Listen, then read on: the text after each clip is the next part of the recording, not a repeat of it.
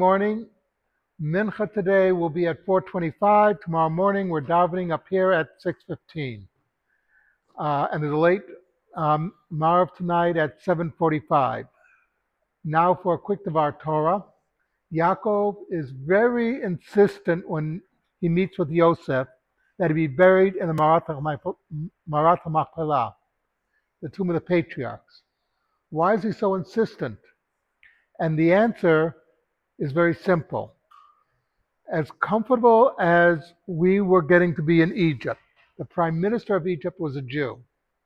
We had all these great rights given to us by Pharaoh. We asked that we be live in Goshen where we could feed our cattle, our sheep, etc.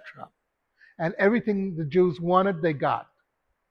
And what Jacob was afraid of is that the Jews would mistake the Nile for the Jordan, that Egypt was not Eretz Israel, that Egypt was Egypt. And it's good for the Egyptians to live there, but not for the Jews in the long run. And it's a very big danger that we Jews have is we get comfortable in places where we live. Remember that um, I know it's going to be hard to believe that in the 1920s, Jews were very involved in the German government, okay, in the Weimar uh, government.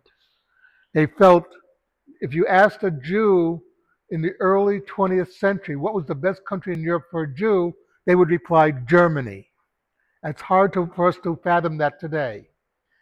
Uh, the prime minister, the president of France was, in the 1920s and 30s was a Jew.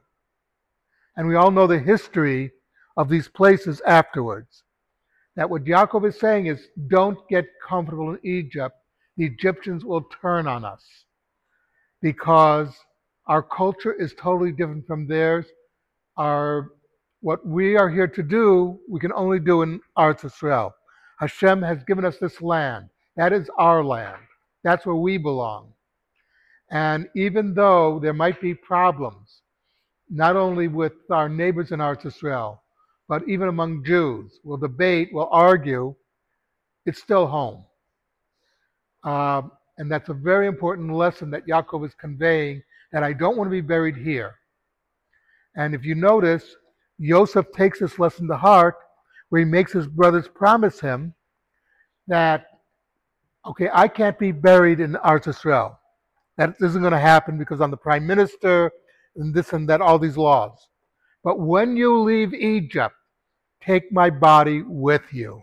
I don't want to stay here.